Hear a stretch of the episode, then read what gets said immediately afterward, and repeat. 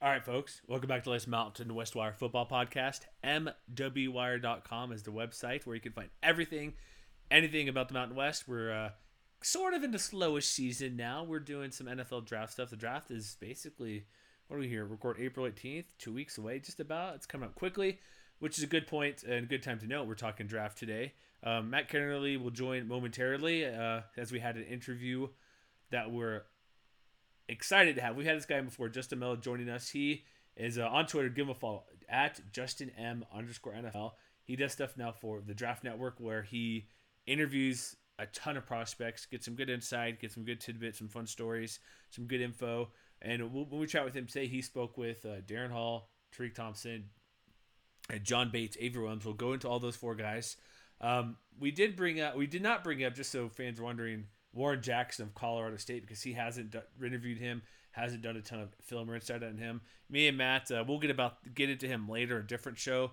But for my quick thoughts of him, he probably could be the first guy taken or one of the best prospects because look what the Mountain West has done, specifically CSU with receivers, Michael Gallup, uh, Rashard Higgins, all these guys in the NFL right now. Um, so they got those guys out there. So we didn't touch on him, but um, check out Justin's stuff too. He does stuff like I said, the Draft Network.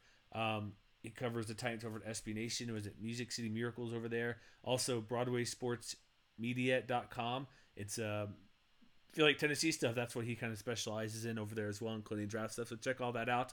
But we'll talk about the four prospects. It's a good conversation we have going into the difference. One interesting thing was again Tariq Thompson, Darren Hall. That conversation about how many NFL guys at San Diego State had on the 2020 team per the players saying, "Now we, we got we got some good guys on this team." We discussed kind of differences, how that three three five playing kind of like a hybrid as those DBs play, because Tariq Thompson led the Aztecs in tackles last year. He was a freshman All American. We get into John Bates, and like it's interesting for him because his catch total wasn't high, as we discuss. Yeah, I, I bring up the Utah State game a couple times where he started out strong with I believe five catches, but ended with I think twelve. He got a Senior Bowl invite for and Justin goes into that reason why. He also talks about how what guys will get drafted out of the group. Give a little tidbit. He says three of the four he thinks will get drafted. You'll hear who that fourth guy might not be, but don't fret. He feels all four of these guys are going to get a shot in NFL, possibly make a team. But as one mantra he mentions throughout, it just takes one guy to pick to draft you to pick a team, and that's all it takes. If one guy likes you, they'll take you where they think is appropriate and to make sure nobody else gets you. So we'll get to interview here. Uh, again, check us out, MWR.com. Go check out Justin, his stuff, Justin M underscore NFL.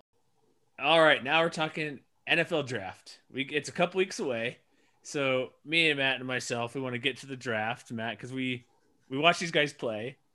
But Matt, your our NFL allegiance is a little bit different. Not like at least for me, we follow our teams, we get to it, but it's like, well, we need some help to good fits. So we brought on Justin Melo, just stuff for a variety of places. The Draft Network, where all these interview series we're going to talk about from the Mountain West. He does stuff for SB Nation for Tennessee Titans, also Broadway or Broadway Sports Media.com. Is that correct? Anything else I'm missing there, Justin? We good? No, you're you're pretty good there. Make sure I got the website named right. Everything you've done a ton of draft stuff before we had you on, at least once before. I forget. It's been a minute, but we want to talk about the draft. One quick question I want to ask you because me and Matt here, we'll try in a second, but with all the guys coming back, how does that kind of change some of these drafts? Like who you talk to, I'm not. You don't. I know you don't really predict where who's going where. You kind of get to some nuggets, some good info, what they did in high school, and just kind of personality type stuff and how they play and everything.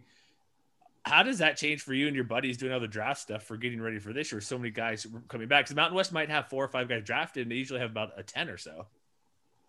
Yeah, I mean, for me, if anything, it makes it easier, to be honest with you. You know, it congests things a little bit. I think I had seen something on Twitter the other day about how small this draft class is. And truthfully, I didn't even I didn't even realize it really until someone said it, uh, pointed out that I think only about 650 players even signed with an agent this year um, wow. f- from this draft class. And compared to other years, you usually got over a thousand.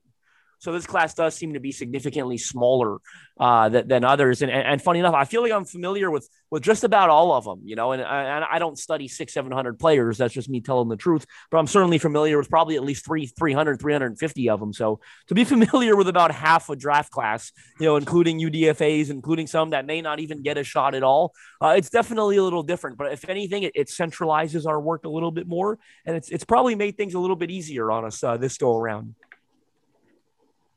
No, that's it makes sense. Fewer fewer people to work work on, talk about, discuss. Your interview time, it's like, hey, it's like I you're more of an expert maybe this time around. You have to find that Division three guy who did so. Like, did you like Villanova guy the other day that flip cartwheel touchdown pass? Like, you don't have to worry about that stuff sometimes now this year. Finding those random gems with the grainy YouTube's improved film video, to see what they're doing. So that's always good. So let's get to Mountain West stuff. We have essentially four guys who want to get to who you've talked to, interviewed about.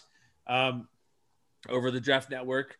I want to start with um, who I think who could be a pretty good guy who has a good NFL traits. Avery Williams from Boise State. I read over your stuff again just now, kind of how he went to multiple high schools. Do you prefer to walk on to a freaking All American? Like when you chatted with him about that, like what's how does that help him? Do you think for the NFL, where kind of a no name guy to hey, you're probably be picked somewhere, I don't know, fourth roundish, fifth round because he's so versatile as well.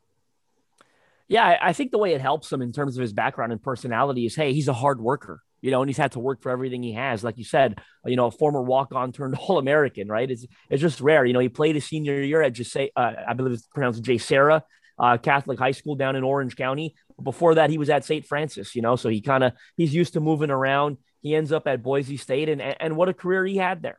You know, he's an elite special teams player. And I've been saying that since January, you know, and, and I'm glad to see uh, the mainstream media machine starting to catch up to him. You know, four special teams touchdowns in 2020. You know, it's just it's, it's, it's unheard of. You know, he returned both kicks and punts. He played on the hands team, and, and the thing that I think impressed me the most, and he's got he's got a bunch of blocked kicks and punts to his resume as well. It's it's it's an unbelievable special teams resume. I don't think there's another player in this entire draft class that has the special teams resume that Avery Williams does when I was speaking to him about it, uh, what really blew me away more than anything was his preparation.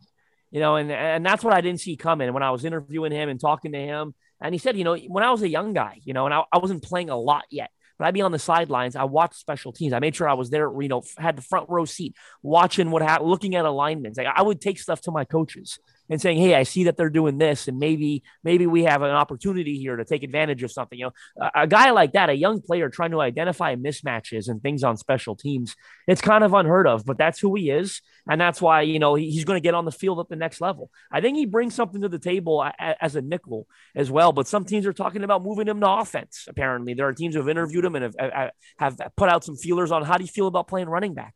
What do you think about playing wide receiver? Let's just get the ball in his hands, right? Because you saw what he did and, and how smart he is. So I really like this guy. He he was one of my first, you know, quote unquote small school draft crushes uh, this cycle. Because when I discovered him, hopped on the phone with his agent and started hopping on the phone with him and did the interview. He just blew me away with his personality, his football IQ, the special teams resume. Like I said, is unbelievable. A ton of blocked kicks, a ton of touchdowns. So I really like the guy, and I think he's going to play at the next level.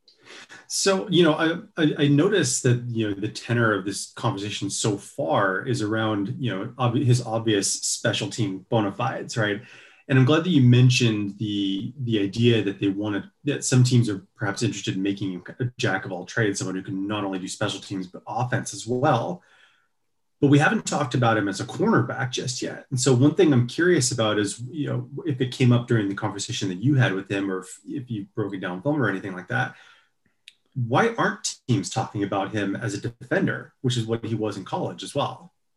That's a great point, but you know, because I do like him as a defender. You know, when you look at the film, I think that attitude that he brings to special teams, it's very obvious to see that it brings that same attitude to the defensive side of the field. Yes, he's undersized, but he's that, you know, he's that feisty, fun, aggressive nickel corner that you root for, right? And that you like mm-hmm. to have on your team. So I think when the offense thing comes into play, and I had this discussion with him uh, way after the interview published, but just kind of, you know, continue to keep in touch with him and, and see how the process is going. He just talked about as I said, you know, what he did with the ball in his hands, right? Like, you know, why wouldn't teams maybe take a look at, hey, how can we get the ball in his hands a bit more often uh, than just on special teams? You know, kick returns nowadays, how often do they just go out the back of the end zone, right? And you don't even get a chance to to, to field it. So I think teams are just trying to be creative. I wouldn't say that they're writing him off as a nickel because I think they like what he did there on tape. But when you see what he did with the ball in his hands, I, I think it's just really teams looking for a way to say, hey, how, how can we maybe become more? You know, the name of the game is how do we become more explosive on offense, right? In, mm-hmm. in today's in today's you know pass happy league and in games where everyone's scoring 30 points and yada yada and you got to keep up with the Chiefs and the Bills and the Packers and so on. Mm-hmm. Um, how do we score points? How do we become more explosive? So this is the kind of guy that I think on day three, you know, I like him at nickel, but that's the kind of guy that I think maybe you see a chance to become more explosive on offense. So who could he be like a guy? Because Boise had a guy a lot recently, John Hightower. I think he's with who's with the Eagles. He's with right Philadelphia. Now. Yeah, because Eagles have him. They have Greg Ward there, who is the quarterback at University of Houston. That they they're in a spot. They drafted Jalen Hurts last year to do whatever they want to do with that quarterback there. It's a mess, kind of, but the Eagles, like those t- guys, that that is that kind of what you think teams are maybe looking at because you see running backs now like Christian McCaffrey catch up like 80 passes or whatever. All these running backs catching 50, 60 passes, Alvin Kamara and other guys getting him the ball. You're right, like kicks out of the end zone. They want to they bring in the special rules well or proposed rules. Let's do a fourth down play like after the touchdown, so there's no even kick return that way. Punt return depends. It's kind of fair catch half the time it seems like, or 10 yards return is good. I like the point they're making. Like if he runs with the ball, he when he gets the return, he's amazing what he can do. It just makes sense to put him there. But would that make him? I know in the NFL, if you can take up more positions, you're more valuable. Like if you can return kicks, and you're, you're DB or running back. But how much more value would he be? Like, would a team really put him not both? Would they put him really both ways, or they just say you're returner, then you'd be like a nickel guy, a corner, or returner, running back slash receiver type of deal? Is there any more in depth, like what they're if the teams that are offensively speaking to him to play like every basically every aspect of football? You know, it really depends on his landing spot, you know, and that's really what he's told yeah. me because some teams, of course, you know, they, they, maybe they see him as exclusively moving to offense and others see him as, as maybe doing both. Others see him as just a nickel guy, right? That can return kicks and punts. Now, what, what I would say is, you know, talking about playing both ways, it, it, it always sounds good, but I don't find it to be very practical, you know, especially for mm-hmm. a rookie coming into yeah. the league. I mean, I mean, the, the tra- people don't realize the transition for these rookies, especially from you know a, a, program like Boise State, a conference like this, to the NFL. It's a big transition. You know, how much are especially you know. Are we going to have OTAs? I'd like to think yes. Are we going to have a, a rookie mini camp? I would like to think yes. But how much of this offseason is going to be virtual? That right there already hurts rookies. You know, it's that the transition is so large; they're getting fewer and fewer opportunities to to acclimate themselves to the league. Uh, you know, in, in today's world with COVID and and and other and, and other things, teams are canceling you know summer voluntary meetings and workouts and yada yada. And you know, I don't even want to get into all that because there, I think they're maybe you know uh, just trying to find a way to get out of those things, but. Um, putting uh, asking a rookie to come into the league and putting all that on his plate, asking him to play two ways, uh, being a two way player as a rookie. I mean, that's a lot to ask of a guy. So it sounds fun and it sounds exciting, but I don't think it's practical. Yeah, and you know, one thing I'm I'm very interested in personally is the idea of like comparisons to to different athletes, and so. I know that MockDraftable didn't have the benefit of the combine, but they have been adding position by position based on like pro day numbers and things like that. So I think it's fascinating that when you look at Avery Williams compared to you know other athletes, not not simply just other cornerbacks, you know, like he was in college, but most of his strongest comps are are either halfbacks like like like Gio Bernard or or a lot of recent uh, wide receiver prospects. Like he's one of his strongest comparisons is Elijah Moore from Ole Miss or Dwayne Wade or D'Wayne Eskridge, excuse me, from Western Michigan. But I think, you know, further down the list, you see him compared to like someone like Jeremy Kerley, who maybe never broke out as a, as a, like a, the kind of receiving option that Jeremy was referring to, but has definitely been a contributor for a very long time on special teams. So is that the kind of potential path that you see for someone like Williams in this respect? you know, it's again, it, it's so hard because I've, I've I've learned, you know, over the years of doing this that it only takes one team, right? It's yeah. it's really just going to depend on on where he lands and what their vision for him is. But uh, I know he's had a ton of virtual meetings. I, have been reporting on that on Twitter uh, over the last couple of months, and, and it's different. I know the Jags like him quite a bit. I know the 49ers like him quite a bit, right? And, and the Jags are obviously going to have a really interesting uh, rookie class coming in, right? With having the number one pick. So if he lands in a place like that, what do they ask him to do? Do they really ask him to catch passes from Trevor Lawrence? You know, it it, it, really depends on, on where he lands, but I'm excited for him. I think he's an excellent prospect, an excellent player. I've been really happy to see, uh, you know, the, the the the sort of hype machine catch up to him in recent months. Because when I discovered him, uh, uh, you know, several months ago, I was I immediately became really excited about him. I was confused regarding why we weren't talking about him more. So I've really enjoyed seeing everyone catch up to him over the last couple months.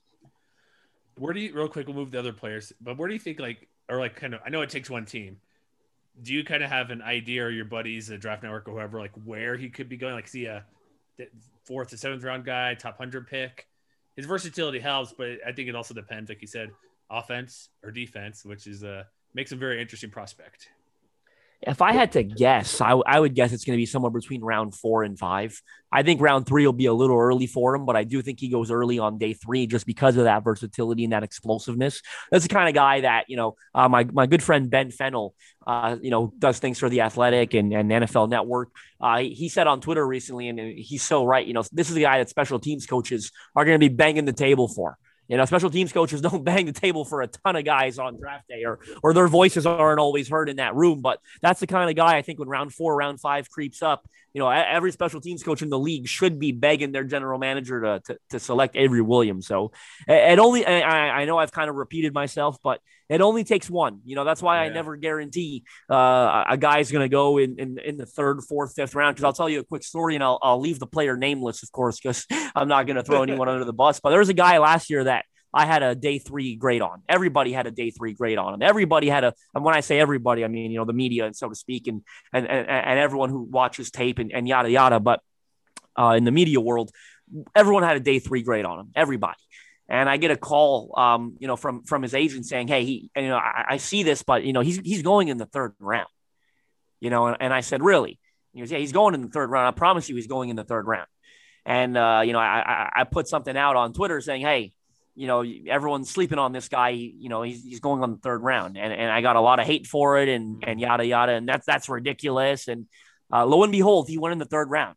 You know, so it, it only takes one. You know that that's kind of my sentiment there with that story is one team probably you know that and, and and I think fans would would really be shocked if they knew how different draft boards are around the league. You know, I, I promise you, there's a team that's got a third round grade on Avery Williams, and there's a team that has an undrafted grade on him right? And you could say that about almost every single player in the draft. So uh, it, it's tough. That's why it's tough to predict where guys are going to go. I yeah. ultimately think he's a round four or five player, but um, you know, it wouldn't shock me if a team, uh, you know, takes him on the back end of round three. But ultimately, I think he goes uh, uh during the early portion of day three. That is. Yeah, you hear that about Seattle. Like Rashaad Penny was a first round pick a couple years ago. It's like, where did that come from? Jordyn Brooks last year. Mm-hmm. Jordyn yeah, Brooks, Seattle last. Seattle always has one. It seems yep. every year, right? Jordyn Brooks was a surprise. No one had Jordyn Brooks in the first round last. Nobody. Yeah, they do do that. Let's stick with Boise State. Let's go to John Bates, tight end. Um, because you brought that up to me, Justin. Like, I'm like anybody else, like, yeah, bring him up. And I'm thinking, oh yeah, he had that good one, the first game this past year versus Utah State. He kind of fell off after that. I think he had like I don't remember exactly what happened. Now I know he had like five catches in one game, then up like maybe under fewer than 20 catches. What made him like interesting or want you to talk to him about it? Because I, I know you're when you talk to these guys, you're going to talk to people who I don't know if it's a, if they have interesting stories or they're draftable guys because you want to kind of find the guys you don't want to waste your time a guy who may not be picked or not have a real NFL career. I'm not saying about Bates, but you're picking guys who going to be in the conversations. What made Bates fit that for you to chat with him, and what'd you kind of pick up from him from going on to be a tight end next level?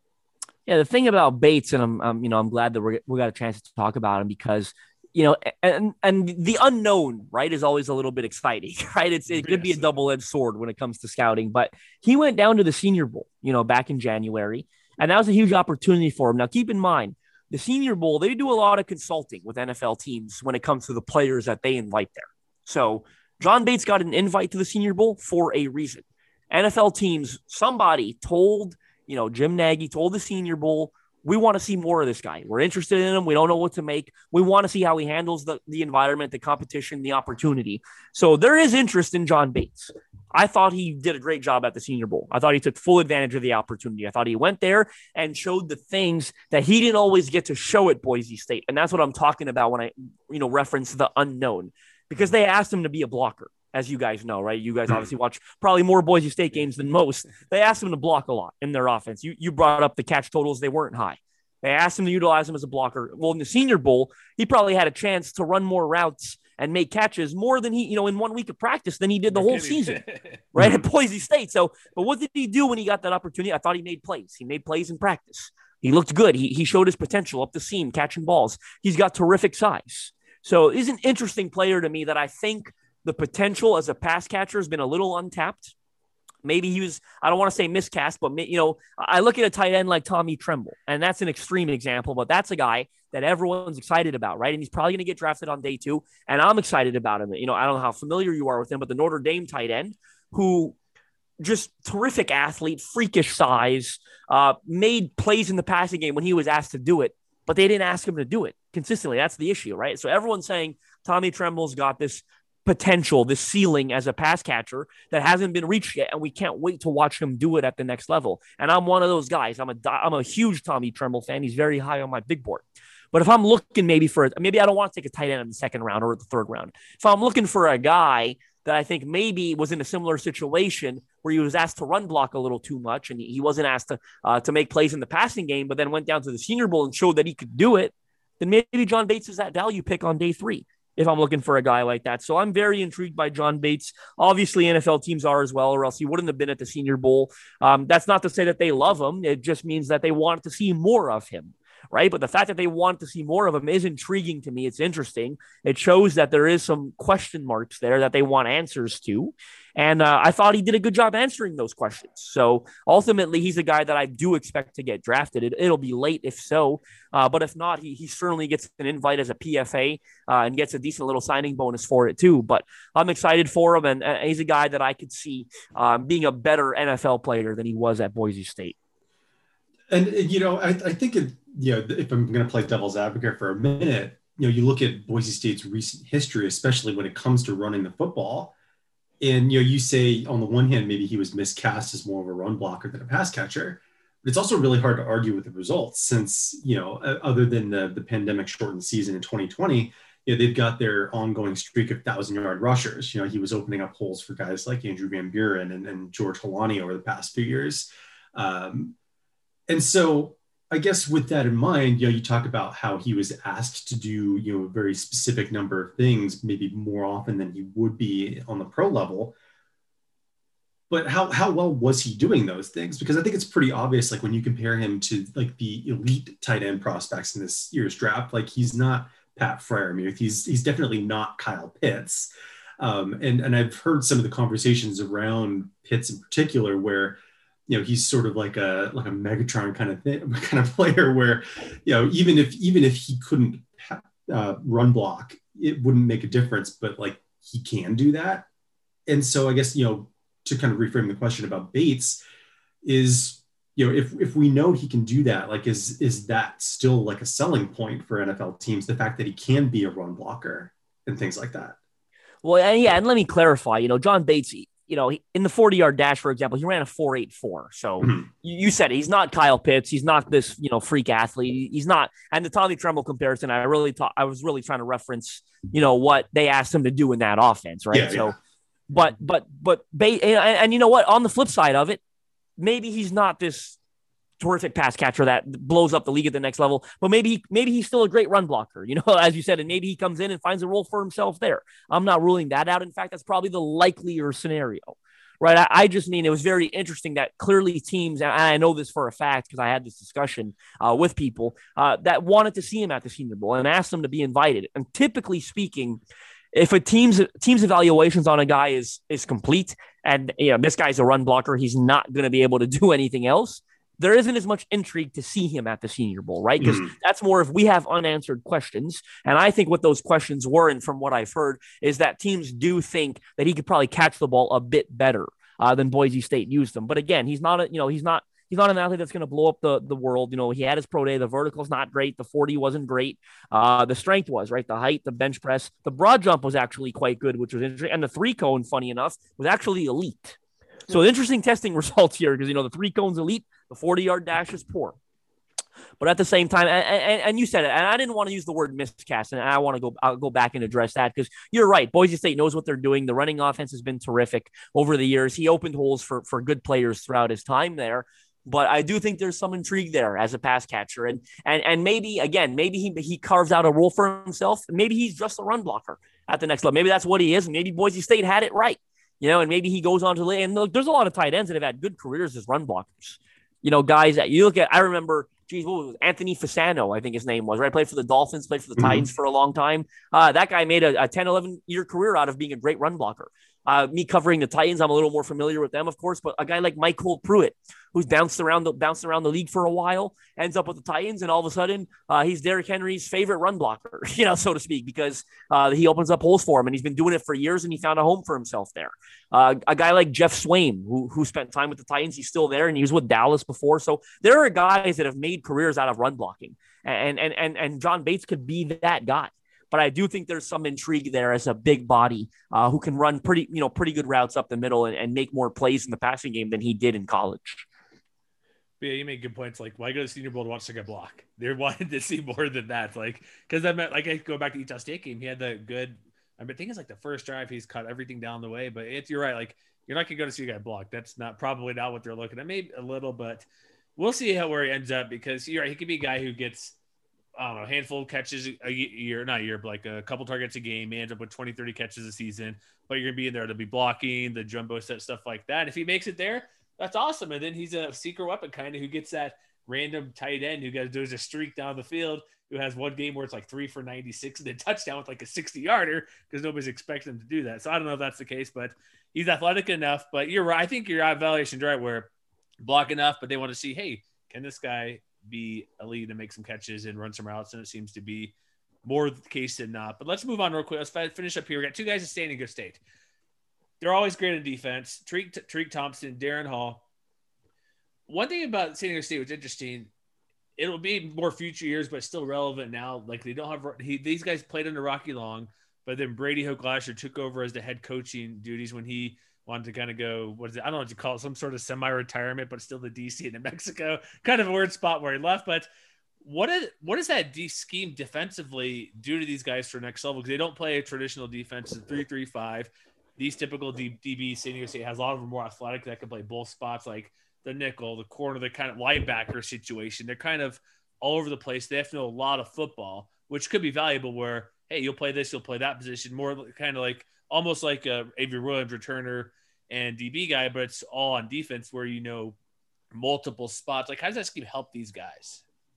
It's very interesting because I, I kind of brought that up to you know to Darren Hall when I when I spoke with him. I said, you know, it's he's one of several guys in the secondary that's that, that can get drafted this year. And when he talked about it, he said, look, and you know, I didn't even realize this, but he goes, because we could have had five guys drafted this coming year you know, with two of them decided to go back to school, and mm-hmm. yeah. all three of us uh, entered the draft. So uh, that was his opinion, of course. But uh, that's that's you know that's the you know the bond that they created in that secondary. They're a well coached. He, he's not. They're not the first guys, right, to enter the league from that secondary. Uh, yeah. There have been a couple, right, throughout the years that I've really enjoyed studying on tape and have gone on to play in the NFL. So obviously the defense knows what they're doing you know, and, and, the coaching staff's done a terrific job. And and I really like both of these guys. And that's why I'm, you know, I, I was eager to, to, to, jump on this show to get a chance to talk about Darren Hall and to get a chance to talk about Terry Thompson because uh, I really like what they what they did on tape. Uh, Darren Hall went down to the Senior Bowl as well. So again, clearly there was some intrigue there, uh, and there should be, right? A guy that I think is a really interesting uh, DB on day three, and, and I like him quite a bit. And I thought he had a good Senior Bowl, and, and I talked to him about that. But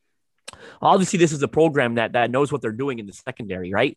I mean, you guys can probably speak to it more than I can, but the way they've developed guys, the way a couple guys have been drafted there the last couple of years, the way that they're probably going to have two picks this year, at least one of them, I would say for sure, um, really, really gets me excited. They're obviously doing something good there. And, and I like both of these players a lot.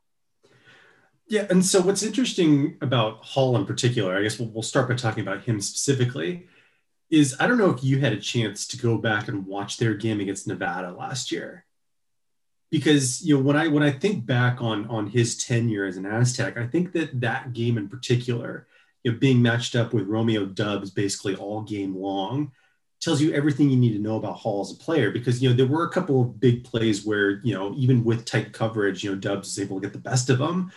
But yeah, I believe he also had an interception in that game. He had a couple big pass breakups. He almost had an interception right there at the end to set up the Aztecs uh, with a chance to win you know, and so to me, what really st- stands out in my memory from that game is the physicality with which he plays the position. And so I'm, I'm curious to get your thoughts on how well that can translate to the next level because it's, you know, I've, I've heard conversations about cornerbacks in particular where, you know, a lot of, you know, more, a lot more athletic guys who may not necessarily be the tall kind of cornerbacks like Richard Sherman's of the world, who are, you know, going to play defensive back rather than, you know, wide receiver like they might have, you know, five, six, seven years ago and so I'm curious about how Hall stacks up with his his willingness to be physical, with his experience in that three three five defense, being asked to you know play a lot of man, you know, with some help over the top, things like that. Yeah, I really like him, and I think that could hold up well enough. Uh, I, I, think he's an interesting guy. He's versatile. They moved him uh, around their defense a little bit, and, and and you talked about the interception in that game. He had three of them in 2020, right? He only played in like I think it was eight games. Mm-hmm. So uh, I like him. I think he's. I think you know some of the things you talked about there, physical, but I also think he's really smart right? And I think he reads the game at a high level, and we saw that on tape. And I think again, back to you know being an Aztec, I think they do such a good job developing the minds of their players, developing uh, you know guys in the secondary who who who all of a sudden read the game at a high level. So credit to that coaching staff because I think they're doing a great job. And all these guys that are coming from there, uh, yes, Darren Hall's physical, he's aggressive, but he's smart. He's really smart. And you don't get your hands on the football, you know, as much as he did, uh, and record you know three picks in just a couple of games, uh, the way that he did, if you're not smart. So I think he's a really smart player, and I think that's one trait of his game that maybe we're not talking about enough. No, it makes sense. Like uh, you play all those different positions on that defense. And Like Doubs, like he had so many 50 yard catches last year is amazing to kind of slow him down. That that shows good stuff of what he can do. But I like it's always interesting like this defense, like the one guy bringing like Damontae Kazee, other guys been drafted and playing the league. It's an area where you think teams would be focusing on, like like when him saying there, oh, we got five guys who can be drafted. Eh, probably going to be the case, or at least get a shot in the league out of the team from this year, like the other couple guys going forward. Um, but then we got Tariq Thompson. What is um he's a bit more size, a bit more weight on him compared to Darren Hall. I think about 20 something pounds here, if I'm looking at this correctly, if these numbers are accurate, which hopefully they are. I'm looking at just over 200 pounds. But it, what's the difference between him? What do you like? Not more, but like, what's the comparison kind of between the two? Like, what do you like more for Thompson or Hall? Like, what? Just give me your thoughts on Thompson as I'm rambling here. Sorry.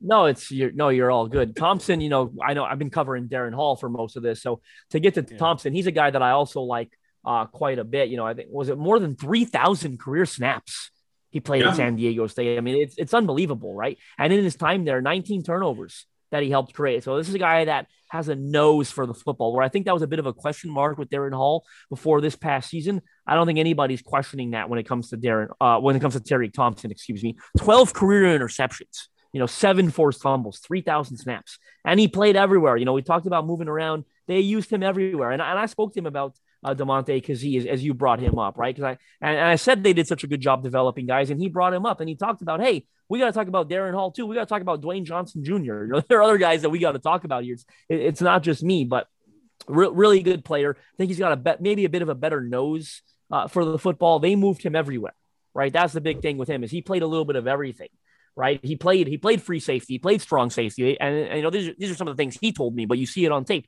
He came down in the box, he played nickel, so that I think he's a little bit more versatile than Darren Hall is, or I think he's shown a bit more uh, when he's been able to be versatile. Uh, the three thousand career snaps is, is terrific. One thing I'll say is very interesting to me, and I, I don't really get it.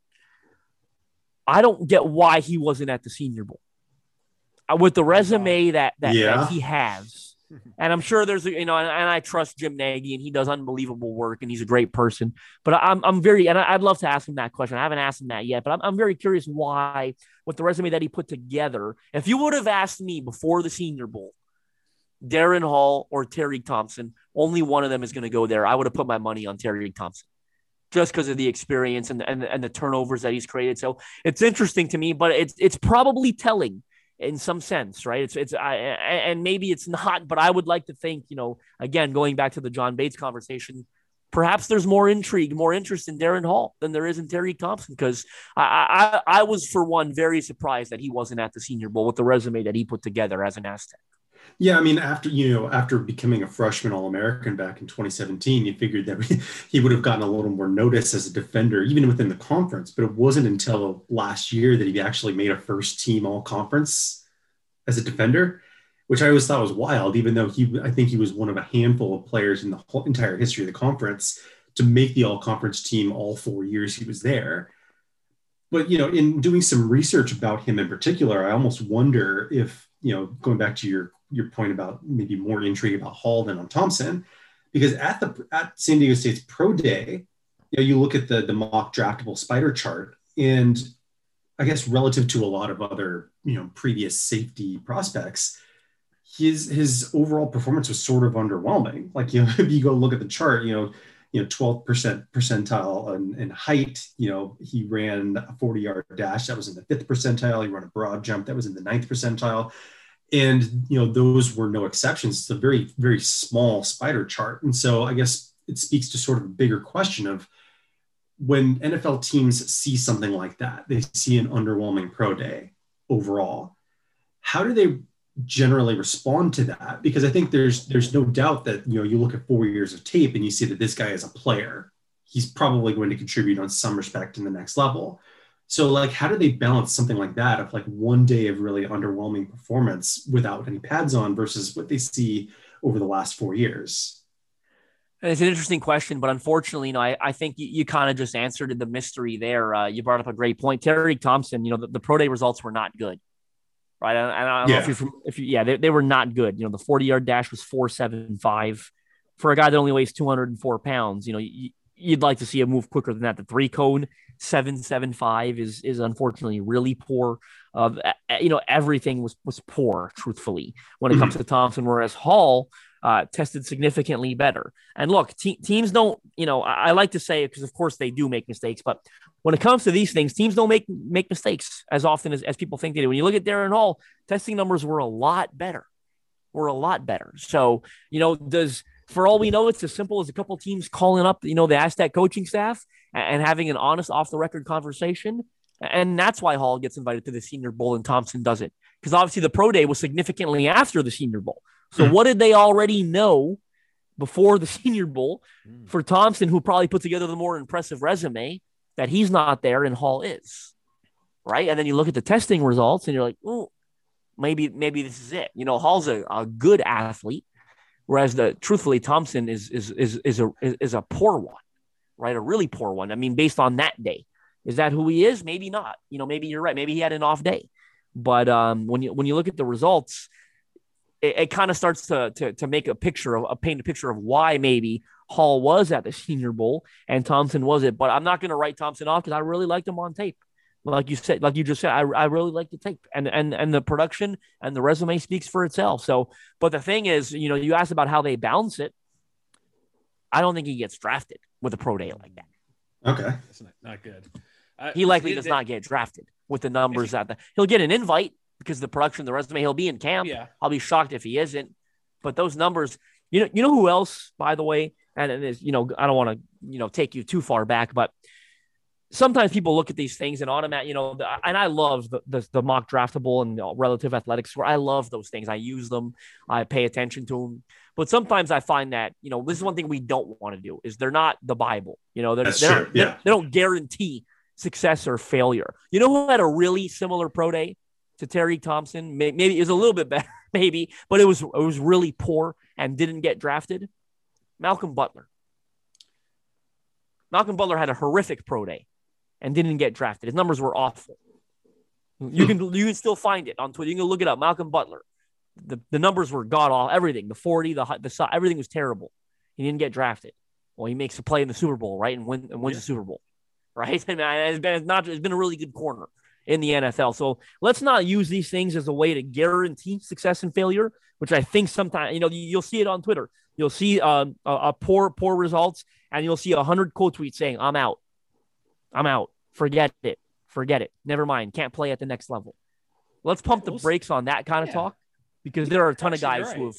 Yeah. Right. Oh, you're right there. Yeah, he led the team in tackles. He's all all conference four years, freshman All American. Like if you can play, you can play. He just may not be up to the snub, or I guess the whatever the word you want to say, up to a certain team. But again, one team, it's all that matters. There could be some this random team, pick, round six, pick 200. We want you because you might, we're, we're thin at this position. We'll take you because we think you can do it. But all these guys will have a shot in NFL. I think I, from your take, it looks like three of the four should, should get drafted. But Justin, we got to wrap it up here. Thank you for joining us here. Just go to his Twitter feed to find everything you want, all these interview series, everything he does with the Titans, SB Nation. He does stuff for the Draft Network everywhere. Anything you do, so go to Justin M underscore NFL. And thanks for hopping on, and we'll see how draft goes, man. Thanks a ton. Thanks. Yeah, pleasure was all mine. Always fun talking these under radar guys. All right, one more time. Thanks again to Justin Melo. There does a million different things. Um, I just noticed right now he's NFL Top 100 Draft Big Board.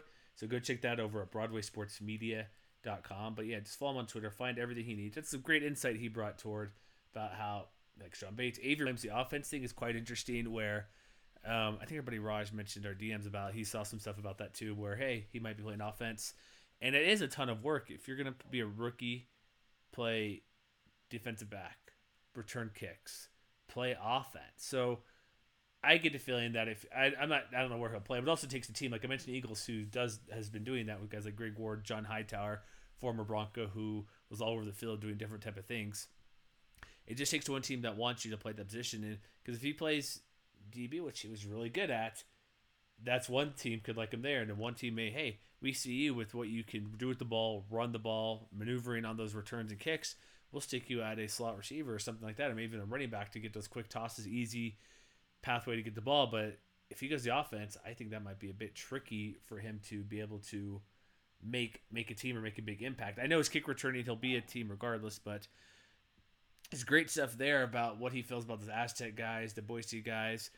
This draft class too, which we mentioned at the beginning of the interview, it's kind of easier for him, I guess. Not easier, but there's fewer people to evaluate and look at, which normally Mountain West might have a dozen guys drafted, just about ten guys, but now there could be I don't know four, five maybe. If all, say let's just say all four of these guys get drafted, you have other guys like uh, I mentioned Warren Jackson, maybe the Air Force offense line. A couple of those guys get picked up. We'll see how it is, but next year be quite interesting of how many players get drafted and what the number could be overall. Just because there'll be a lot more prospects next year. But check us out again. Follow us along for draft talk. We'll do some spring wrap up next week. We'll do a little bit um, draft stuff as well. Um, work on a couple of things to have some fun for the website and the podcast. Maybe a couple more interviews. We're working on pre-draft and some other stuff. But uh, MWR.com is where you can find everything we do. And again, one last time for Justin. Thanks for hopping on. He's been on a few times with us. Uh, Justin M underscore NFL. And we'll be back next time, folks.